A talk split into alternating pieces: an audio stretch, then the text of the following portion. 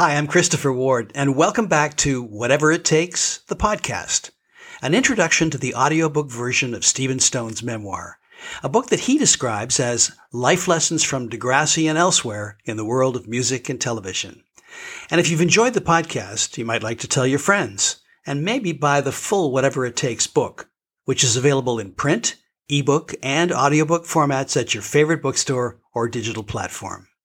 Over the course of this podcast, we've heard some stories about Degrassi, some stories about some great musicians, and maybe learned some tricks about success. But Stephen, for this podcast, we are turning the tables, and it's going to be all about you.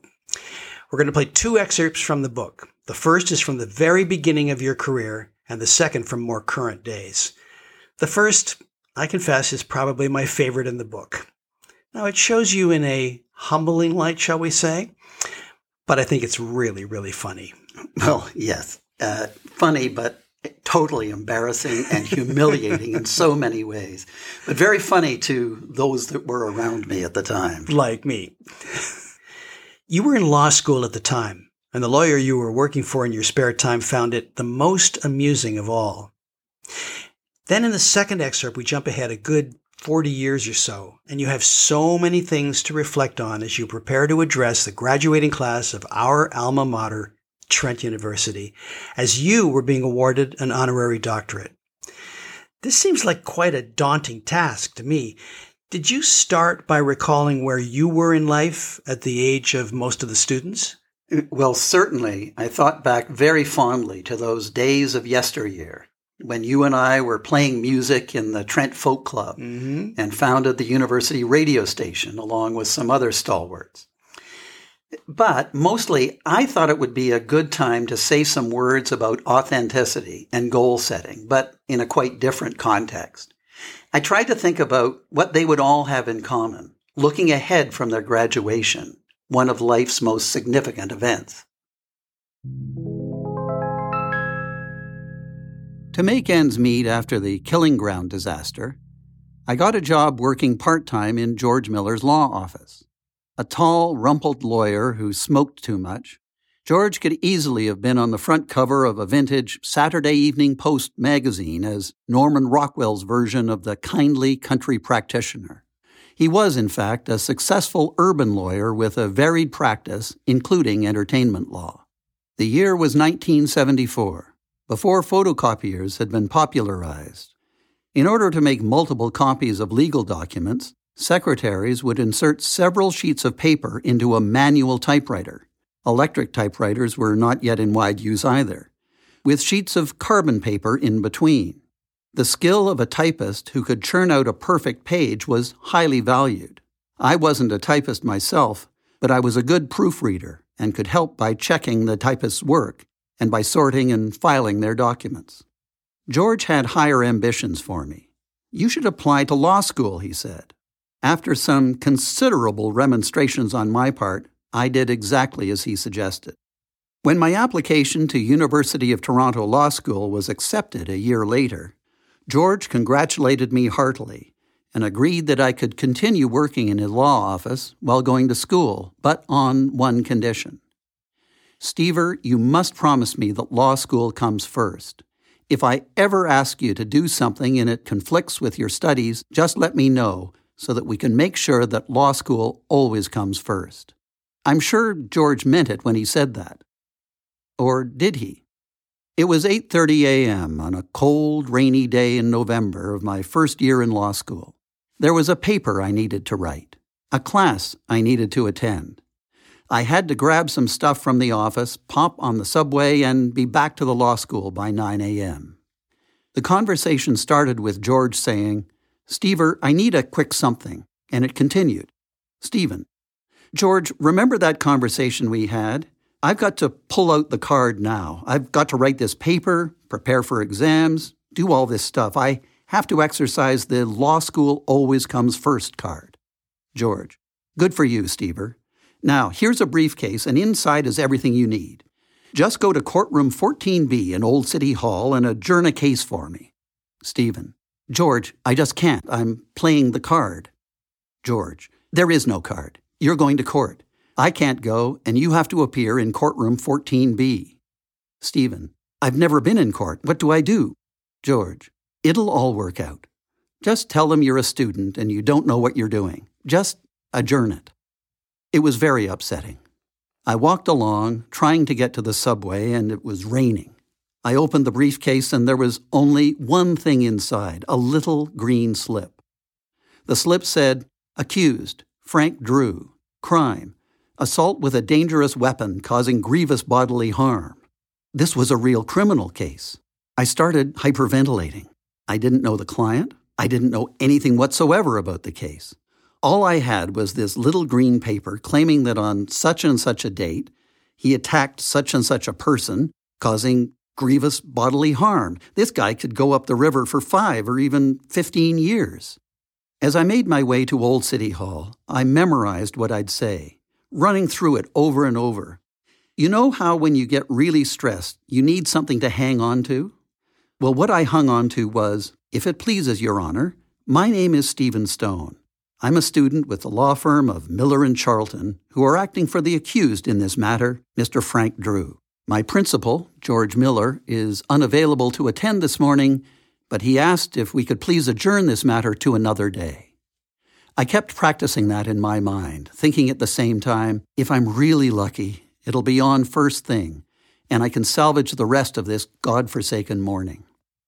Old City Hall was jammed with people, people who knew what they were doing.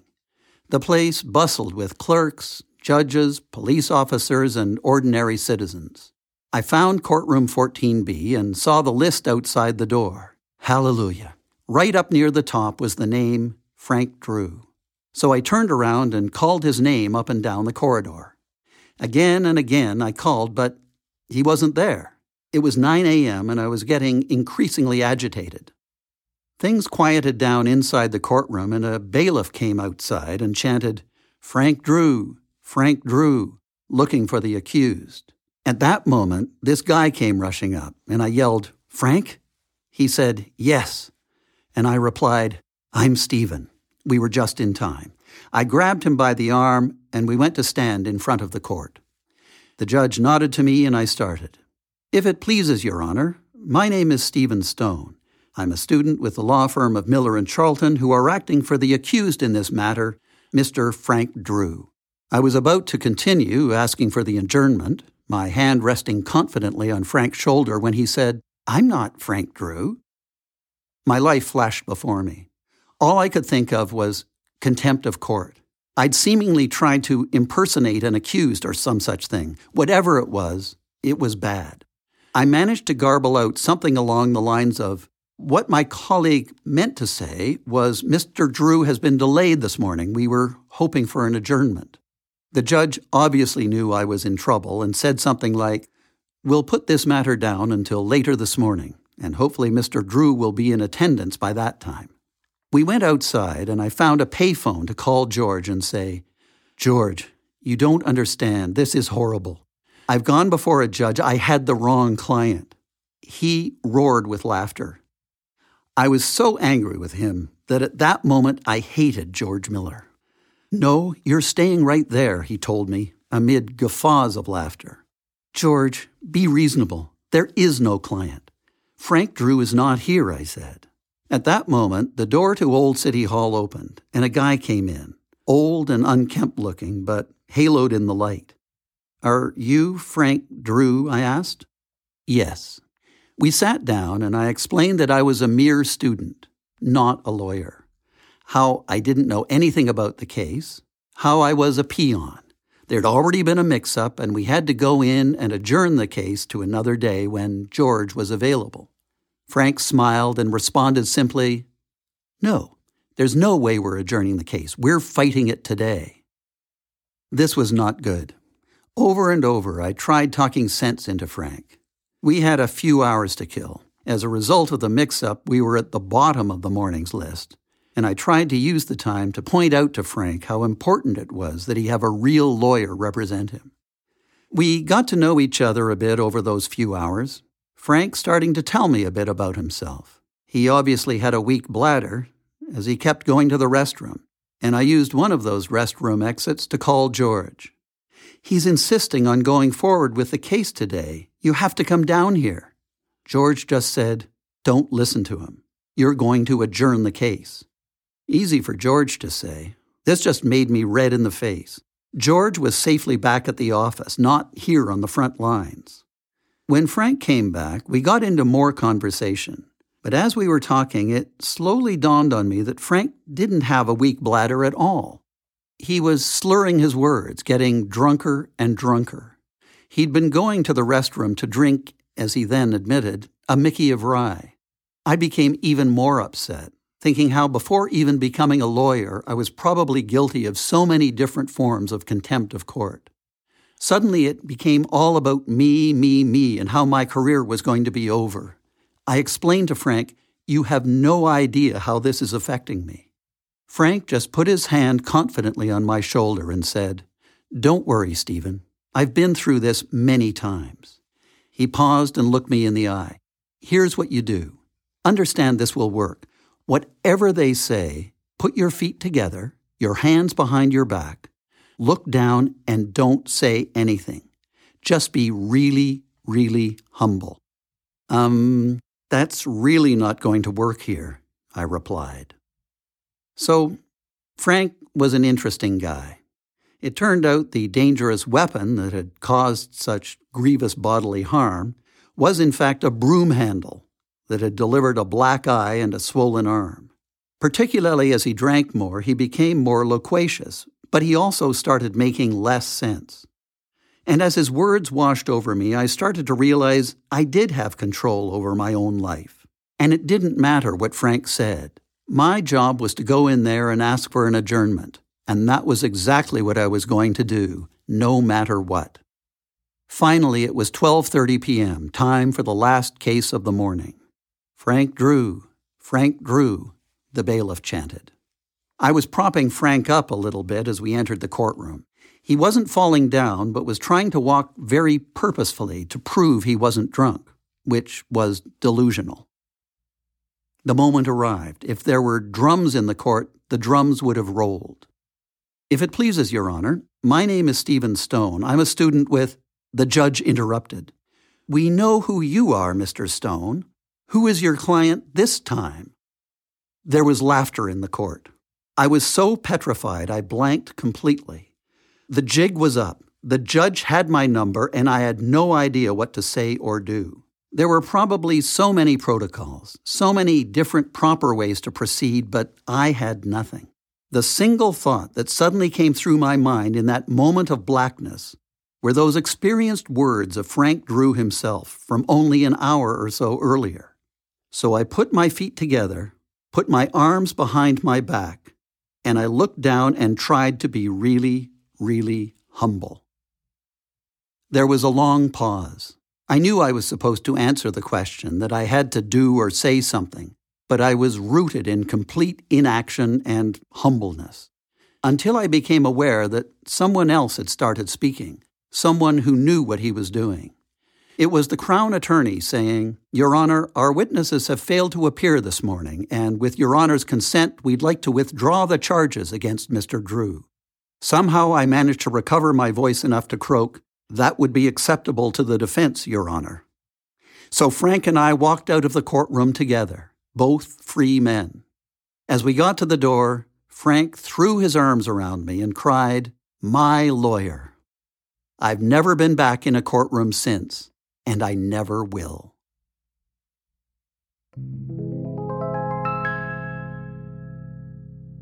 Many of the dreams set nearly 50 years ago in Europe and Turkey during Christopher's and my travels, and certainly many of the real goals behind those dreams, have come to fruition, though not always in the ways we had originally intended. I had the chance to reflect on this when I was asked to give an address to the graduating students at Trent University, and this is what I had to say in its entirety. Mr. Chancellor, Mr. President, Mr. Mayor, members of the graduating class, faculty, family, and friends. I'm told it is traditional in a convocation address for someone like me, of advanced years and supposed advanced wisdom, to pass along a nugget of inspiration to assist you on the road ahead. Often, this inspiration consists of some variation on the theme Follow your heart, follow your dream. But I don't actually think that is quite the best way to go. Let me explain. I was fortunate enough to be a student here at Trent nearly 50 years ago, at a time when many of its institutions were still being created. So it was up to the relatively small group of us to found and establish the first guiding principles for a series of important extracurricular activities, such as the student government, including the balance between university wide and individual college governance, the student newspaper Arthur, Trent Radio, and the Folk Club, and other music and social institutions, while at the same time earning a degree. As it was for me in the 1960s, I have come to realize that the degree being conferred upon you today is not just a degree. It is a confirmation of a life and learning experience that is unique. Many other students will be graduating this month from various colleges and universities elsewhere in Canada and around the world. But the degree you are receiving today is unique because Trent University is unique. Trent embodies, as it has since the early days, a multidisciplinary approach, what we called back in my days a Renaissance approach to learning. That is, the encouragement of different thinking patterns evolving from a variety of different areas of study and of extracurricular activities. In the former regard, I majored in a combination of philosophy and economics two disparate fields whose language and thought patterns are in many ways polar opposite. But combined together in the unique Trent sauce, these subjects turned out to be an incomparable foundation for a career as a lawyer, an entertainer, and a producer. Now let us return to my proposed nugget of wisdom. A nugget that is, I suggest, particularly appropriate for those like yourselves who have spent time embraced in the Trent University Renaissance mode of thinking. I said before that the theme of convocation addresses is often a variation of follow your heart, follow your dream. But my exhortation today is not to follow your dream, but rather to know your dream. Know your dream, for following a dream that you only partially understand creates obstacles and frustrations. And the unique learning that you have experienced over your months and years here at Trent gives you a special ability to engage in more varied processes of authentic introspection, sometimes parallel, sometimes conflicting processes, to unlock the layers of self deception to which we are all prone, and to discover what your real dream is. I have no doubt that your real dream is not what you initially thought it might be. For when we ask ourselves, why? What is behind my thinking I would like to have a certain trait, or to be free of a certain perceived problem, or to engage in a particular career or lifestyle or relationship? When we ask ourselves why, we start discovering that what we initially thought was a dream is often merely a means to an end. And it is the end we must discover. It is the end that is the real dream. I was lucky enough to discover the kernel, the starting seed of my real dream at 4:30 p.m. on September 7th, 1964. I was attending my very first rock concert at the old Maple Leaf Gardens in Toronto and before the main act came on, there were several warm up acts that played two or three songs each, with the house lights still up. Back in those days, there weren't the huge stacks of sound equipment and arrays of guitars and drums on stage that we're used to now. I remember each group had their own logos on their drum kits, names like Brenda Holloway, the King Curtis Band, and Cannibal and the Headhunters. They'd play their two or three songs, and then roadies would quickly switch the equipment, and the next warm up act would race on. Near the end was a group called Sounds Incorporated, who had an international hit at the time. They sang their three songs and then left the stage. Their equipment remained, so we figured they would come back to do another few songs, but they didn't come back.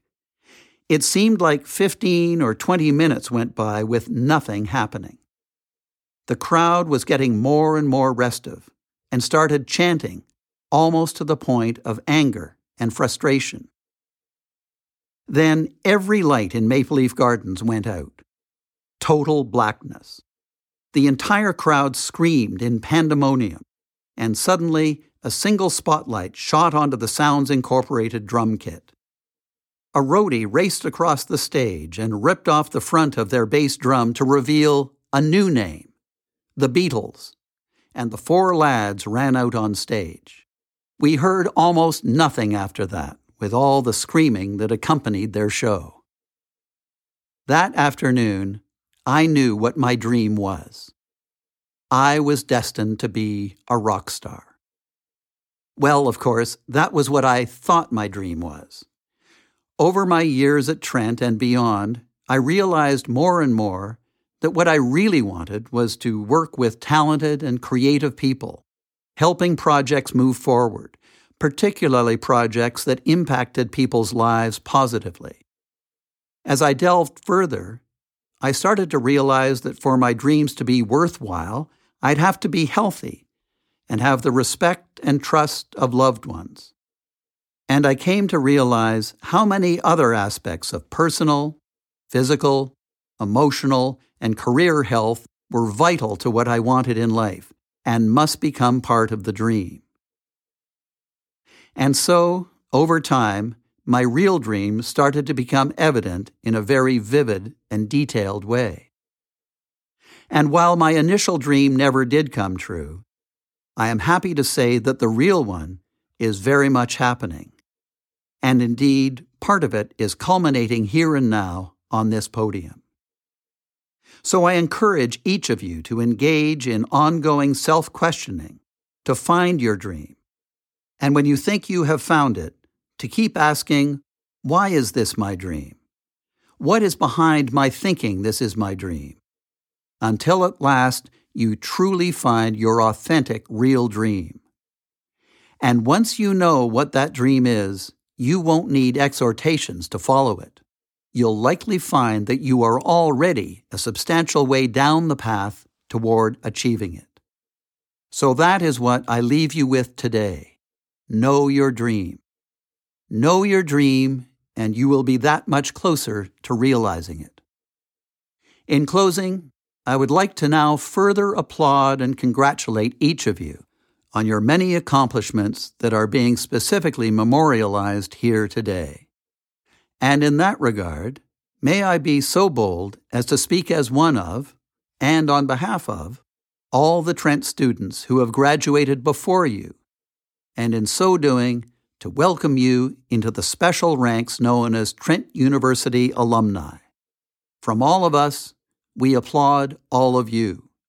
We congratulate you, and we wish you every good fortune on your road ahead.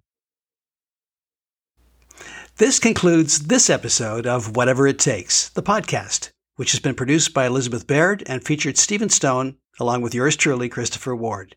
If you enjoyed the podcast, you might like to tell your friends and perhaps buy the full Whatever It Takes book, which is available in print, ebook, and audiobook formats at your favorite bookstore or digital platform. We'll be back with a new episode next week.